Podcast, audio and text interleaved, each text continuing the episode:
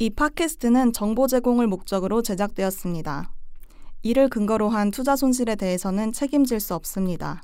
모든 투자는 개인의 선택이므로 신중하게 결정하시길 바랍니다.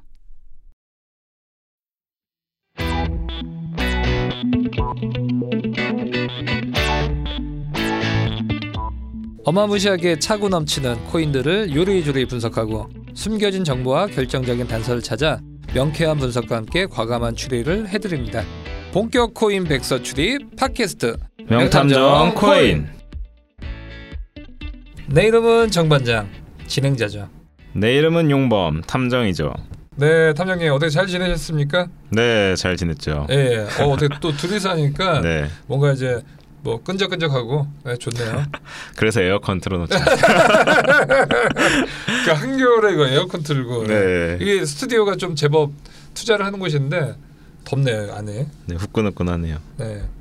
예, 탐정님은 이제 마음대로 아프지도 못해요. 이제 목 관리 잘 하시고요. 아, 네, 요즘에 또 미세먼지가 너무 많아서 좀 추운 게 낫지 뭐 밖에 다니질 못하겠어요. 뉴스 보니까 이제 작년에는 미세먼지 나쁨 수준이 61일이었다고 하네요. 와, 엄청나네요. 네. 두 달 동안 뭐 미세먼지 때문에 힘들었던 것 같고 올해는 좀 더 많을 것 같은데 진짜 삼겹살 많이 먹어야 될 것 같아요. 원래 먼지 많은 날, 뭐 황사 있는 날 삼겹살 먹어야 된다고 하잖아요. 아, 저도 이런 날에 삼겹살을 되게 많이 먹었는데 그게 지방이 많아서 오히려 중금속을 몸에 붙게 만든다고 하던데요. 아, 이게 또 삼겹살 업자들의 만든 이제 또 루머였네요. 아, 지금까지 제가 먹은 삼겹살 몸속에 먼지랑 같이 쌓여 있을 것 같은데. 그렇죠. 그리고 뭐 또 미세먼지의 주 원인이 고등어라는 뉴스도 있었는데 제일 웃겼던 뉴스 같아요. 아, 근데 오히려 고등어는 뭐 등푸른 생선이랑 이제 오메가3가 또 좋잖아요 몸에. 그렇죠. 예. 이게 기관지에도 좋고 중금속도 막아준다고 하네요. 그러니까 이제 그 삼겹살 업자들한테 당했네요. 네, 그 고등어 업자들이 당했습니다. 네. 지금. 네. 지금 미세먼지에 좋은 음식들을 찾아주셨는데 그밖에도 뭐 브로콜리나 미나리, 녹차, 해조류, 흑마늘 이런 것도 도움이 된다고 하니까 많이들 챙겨 드셔야 되겠습니다. 네, 근데 생략이 좀 많으시네요. 네, 근데 제가 주로 먹는 게 하나도 안 나왔어요. 그렇죠. 이거 우리 뭐 피자나 치킨, 뭐 맥주 이런 거면 좋은데 네. 하다못해 그냥 저기 뭐냐 흑마늘 피자로도 있으면 먹으러 가시죠. 아, 저 마늘 치킨은 좋아하거든요. 네. 마늘 치킨이라도 먹어야겠네요. 아, 충분하죠. 네. 네. 원래 몸에 좋은 거는 챙겨 먹어야 된다라고 보시면 될 것 같고 이제 한 살 더 먹었으니까 저희 청취자분들 같이 건강 지키는 2019년도 됐으면 좋겠습니다. 네, 자 오늘 다뤄볼 내용 말이죠. 아마 궁금하신 분들이 많이 있으실 겁니다. 오늘 녹음할 날짜가 1월 15일 화요일인데 곧 이제 며칠 있으면 이제 이더리움 콘스탄티노플 업데이트가 예정이 되어 있습니다. 오늘은 용범 탐정님과 그 얘기를 해보려고 합니다. 네, 이번 화가 공개되는 날짜가 21일이니까 이미 하드포크가 진행된 후일 것 같은데요. 그걸 감안하고 들어주시면 될 것 같습니다. 아마 모르시는 분들도 많이 있을 것 같아요. 이더리움 업데이트가 이번이 이제 처음은 아닌데 전체적인 이더리움의 어떤 업데이트가 이제 큰 이슈지 않습니까? 네. 이런 부분 좀 설명을 좀 해주십시오. 네, 이더리움은 이 하드포크 단계를 4단계로 나누어서 진행을 한다고 밝혔는데요. 네. 네, 1단계 같은 경우에는 프론티어 단계로 2015년 7월 30일에 진행을 했고요. 뭐 코인 채굴이나 발행, 뭐 네트워크 형성을 위한 단계라고 볼 수 있습니다. 그리고 두 번째로는 홈스테드 단계로 2016년 3월 14일에 진행이 되었고요. 이더리움의 성장을 위한 각종 기능에 대한 업데이트가 이루어진 단계입니다. 네, 세 번째 단계는 메트로폴리스 단계로 네, 지금 현재를 가고 있다고 생각하시면 되는데요. 이 단계는 두 단계로 나뉘어져 있고 비잔티움 단계와 콘스탄티노플 단계로 나뉘어져 있습니다. 그리고 마지막으로는 4단계인 세레니티 단계가 있고 채굴 방식을 완전히 POS로 전환하는 이더리움 생태계가 완성되는 단계라고 할 수 있습니다. 네, 요 지금 1단계부터 4단계를 보니까 뭐 이더리움이 처음에 생겼던 탄생부터 점점 어떤 속도의 개선 이런 부분이 있는 그 단계인 것 같아요. 네. 그러면 이제 이번 업데이트 이제 내용이 갖는 의미 어떤 게 있나요? 네, 일단은 메트로폴리스 단계라고 하는데 그 로마 제국 로마 많이 좋아하시죠? 제 로마 매니아죠. 네, 뭐, 로마하면 뭐가 떠오르세요? 로마하면 목욕탕이 왜 떠오르는데? 네. 이 로마 제국이 수도를 콘스탄티노플로 옮기면서 시작된 비잔티움 문화를 생각해보면은 이 이름의 의미를 알 수 있습니다. 이 비잔티움은 로마 문화를 바탕으로 그리스 문화를 발전시킨 형태인데, 이더리움이 초기에 채용했던 POW 방식에서 POS 방식으로 전환하면서 이제 하이브리드 POS 방식인 캐스퍼 방식으로 전환을 하는 것을 의미하고요.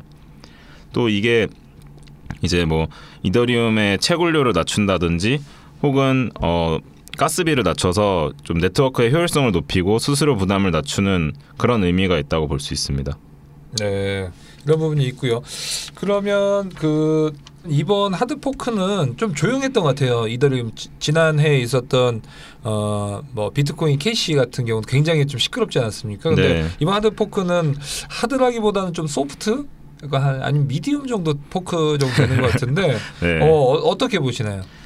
네, 일단은 이제 보통 시스템 업그레이드라고도 말을 많이 하는데, 일단은 이전 버전이랑 호환이 안 되면은 하드포크라고 업계에서는 말을 하잖아요. 그렇죠. 그래서 이번에 굉장히 대규모 업데이트를 하기 때문에 하드포크라고도 말을 하는 경우가 있어요. 네.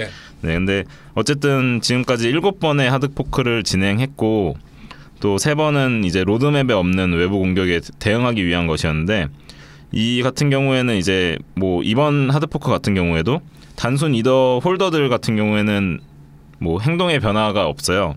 근데 이제 거래소나 채굴자, 그리고 원래 마이더 월렛 같은 이제 원래 제공자들은 이 최신 이더리움 노드를 설치를 해야 돼요. 네, 그래서 좀 많은 변화가 있을 것 같고요. 또 EIP 1234라는 이제 POS 전환에 대비하는 그 난이도 폭탄이라고 들어보셨나요? 난이도 폭탄? 네. 엄청난 난이도 폭탄이 있을 것 같은데요?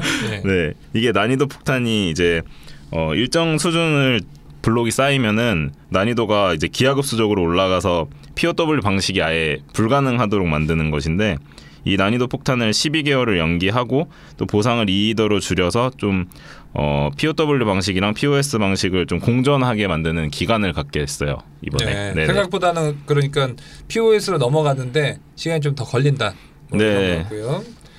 그러면 이제 이더리움의 차세대 합의 알고리즘인 캐스퍼 프로젝트, 이건 도대체 어떤 거죠? 그러니까 방금 말씀드렸다시피 이제 POW 방식이랑 POS 방식이랑 뭐 어느 게 좋냐 하면은 당연히 이제 최근에 인기가 많은 DPoS 방식이 좀 대세라고 네. 할 수 있잖아요. 네. 아무래도 이게 속도 문제 때문인데, 이게 이제 POW 방식에서 POS 방식으로 넘어갈 때 한꺼번에 확 넘어가면은 문제점도 많이 발생할 수도 있고, 그렇죠. 그래서 이더리움 같은 경우에는 POW 방식이랑 POS 방식을 동시에 이제 하이브리드 방식으로 선택하면서 점차적으로 넘어가겠다고 밝힌 것이죠. 네. 네. 그러면 이제 점차적으로 이제 점진적인 이제 변화. 항상 이렇게 뭐 한 번 넘어가면 네. 항상 이제 뭔가 뒤탈이 생기기 때문에 어떤 안전한 길을 이제 선택을 한 것 같고요. 그러면 향후 업데이트 어떻게 진행이 될까요? 네, 이더리움 2.0 버전을 보면 아시겠지만 이제 곧 그 세레니티를 선보일 예정이라고 하는데, 이를 통해서 현재 가장 많은 이더리움의 문제라고 지적받는 TPS를 굉장히 개선할 방침이라고 합니다. 아, 그러면 여기서 TPS는 이제 속도. 결국은 네. 이더리움이 이제 느리다. 그러다 보니까 이제 EOS 기반으로 다 넘어갔는데 네. 이게 이제 개선이 된다라는 얘기고, 그러면 이제 또 인기가 좀 올라가겠네요. 네, 아무래도 속도 문제만 해결한다면은 이더리움의 이제 대비 굉장히 많이 올라가 있잖아요. 네.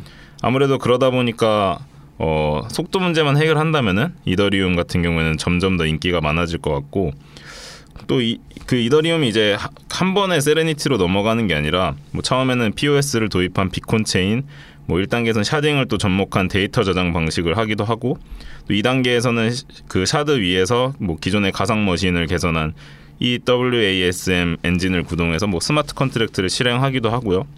또 최종 단계에서는 종합적으로 이제 성능과 기능을 개선해서 최적화 및 안정화 작업에 돌입해서 또 완성을 시킨다고 합니다. 아, 예. 우선은 이 부분 좀 잘 진행이 됐으면 좋겠는데, 네.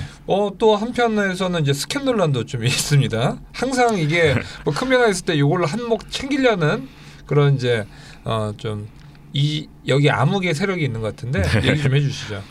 네, 일단은 이번 이더리움은 이제 비트코인 캐시랑 좀 다르게 커뮤니티에서 합의가 제대로 이루어졌어요. 아, 역시나 합의가 이루어졌네. 저번에는 합의가 안 이루어졌잖아요. 네, 그래서 나뉜 거죠. 예. 결국 이혼한 그런 케이스가 된 건데. 네네. 예. 근데 이번에는 이제 합의가 잘 이루어져서 체인이 나누어지지 않는데도 불구하고 그렇죠. 나뉜다고 하면서 또 그거를 또 맹신하는 사람도 있어요. 네, 그래서 이름을 이제 뭐 다른 이름으로 바꾼다 하면서 뭐 이더리움 클래식 비전, 뭐 이더리움 노아, 야, 뭐 이런 식으로 이제 그 고민 많이 했네. 네, 사기꾼들도. 네, 네, 뭔가 있어 보이는데요. 네, 네, 근데 노아 이제, 좀 땡기는데.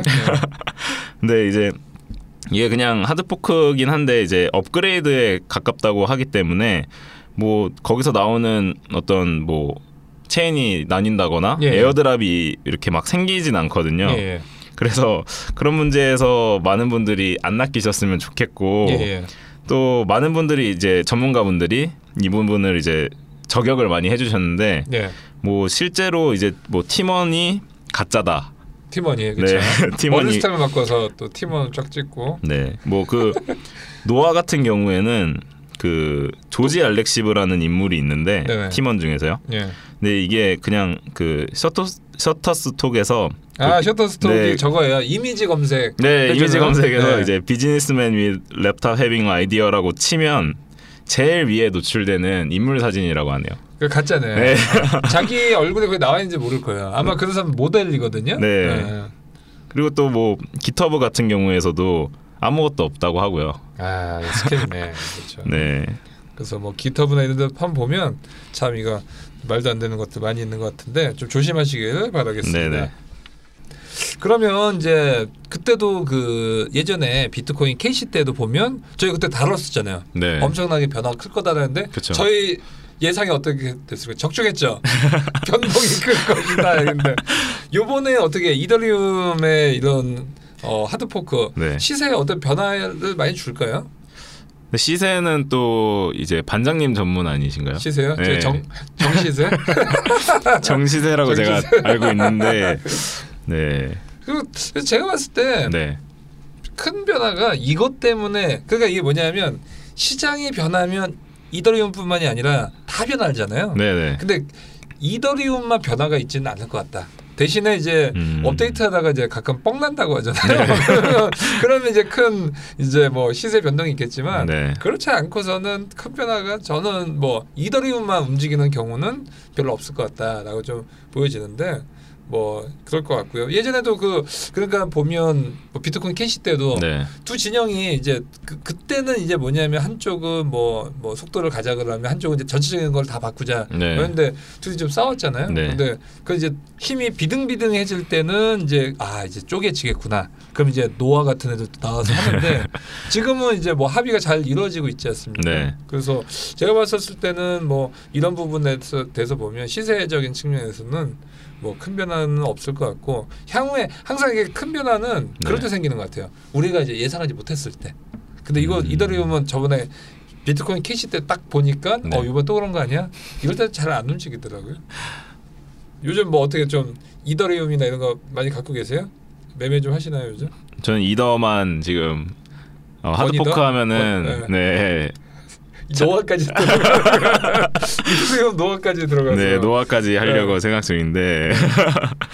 아 근데 저는 일단은 이더리움이 팬이 많잖아요. 팬이 많죠. 네, 그래서 아무래도 이게 어떻게 보면은 속도도 개선하고 뭐 이것저것 이제 좋은 점이 많이 생기는데 이 이더리움 팬들이 가만히 있지 않을 것 같아요. 아, 네. 이더리움 팬들의 어떤 매수? 근데 이더리움 팬들이 네, 다 그지되지 않나? 방향은 얘기하지 않겠습니다. 방향은 네, 얘기하지 않는데 님은 떡상을 예상을 하고 계시기 때문에 네. 이게 네, 또 방송 업로드 되는 게 또 네, 21일이니까 네, 그때 보면 저희 이제 바보가 되거나 네, 이제 적중이 되지 않을까 싶어요. 부자가 되시는 분도 네, 있겠죠. 예, 어쨌든 하여튼 이더리움이 그러니까 이오스가 왜 됐었냐면 속도 부분이지 않습니까? 네. 대입 요즘 나오는 프로젝트를 보면 이오스 기반도 굉장히 많이 생겼는데 그 이더리움에 다시 또 어떤 왕의 귀환 이런 게 좀 돼서 네, 덱들도 이더리움 덱들도 좀 많이 생겨야 될 것 같고 저 오늘 아침에 저걸 봤거든요. 뭐 덱들 순위를 봤더니 네, 상위에 이오스 덱들이 대부분이더라고요. 그리고 저희 보면 뭐 갬블, 그러니까 배팅하는 네네. 대비라든지 아니면 게임, 네. 게임하는 대비라든지 아니면 뭐 보상형 플랫폼 이런 것들이 많은데 역시나 속도 부분 때문에 이오스가 대세가 아닌가라고 좀 볼 수는 있는데 이번에 네. 좀 이런 부분이 좀 달라지지 않을까라고 좀 볼 수 있을 것 같습니다. 저는 이더리움이 최근에 시총 2위를 탈환했잖아요, 다시. 그럼 기존 뭐 리플이었어요. 리플이었다가. 예. 예. 근데 이오스는 가격이 이 횡보 상태여서. 예. 이더리움 화이팅. 전 이오스의 또 뒷얘기를 아는데 네. 오늘 얘기는 하지 않겠습니다. 예. 네. 오늘 명탐정 코인은 여기까지 하도록 하겠습니다. 오프닝 때 말씀드렸던 것처럼 요즘에 황사 또 미세먼지가 많이 심한데요. 기간지에 좋은 음식도 꼭 챙겨 드시고 마스크도 꼭 하시길 바라겠습니다. 오늘 이더리움 업데이트에 대한 따끈따끈한 소식에 대해서 다뤄봤는데요. 다음 시간에는 더 뜨거운 핫 이슈를 들고 찾아오도록 하겠습니다. 재밌게 들으셨다면 하트와 구독하기 눌러주시고요. 그리고 하고 싶은 말 있으시면 댓글로 언제든지 질문이나 의뢰 남겨주시고요. 저희가 나서겠습니다. 그럼 본격 코인 백서 출입 팟캐스트 명탐정 코인은 오늘 여기까지 하겠습니다. 감사합니다.